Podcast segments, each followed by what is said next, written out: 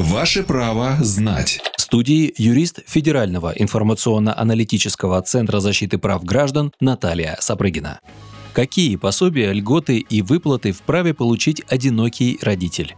Независимо от статуса и материального положения, все родители имеют право на единовременное пособие при рождении ребенка, ежемесячное пособие до полутора лет, материнский капитал и путинские выплаты по 10 тысяч рублей ежегодно на школьников с 6 до 18 лет. Что же касается родителей-одиночек, то для них предусмотрены дополнительные социальные, трудовые и налоговые льготы. Пособия на детей от 8 до 17 лет, которые нуждаются в дополнительной материальной поддержке. Обращу ваше внимание Внимание! Эти выплаты назначаются, если среднедушевой доход семьи меньше прожиточного минимума по региону. Размер пособия в этом году составляет 5650 рублей, но сумма будет индексироваться. Также мамам и папам, которые в одиночку растят детей, предоставляется удвоенный налоговый вычет на детей. Кроме того, одинокий родитель с ребенком до 14 лет имеет право на дополнительный неоплачиваемый отпуск на две недели. При этом одинокого родителя с ребенком ребенком до 14 лет, если ребенок инвалид, то до 18 лет, запрещается увольнять по инициативе работодателя. Важно знать, регионы вправе назначать местные меры соцподдержки одиноким родителям. Например, во многих регионах действуют льготы на очередь в детские сады и на зачисление в школу, а также предоставление питания, одежды, льготы на оплату кружков, секций и так далее.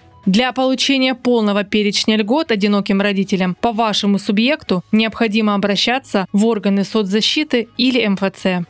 Правовую справку дала юрист Федерального информационно-аналитического центра защиты прав граждан Наталья Сапрыгина. Ваше право знать.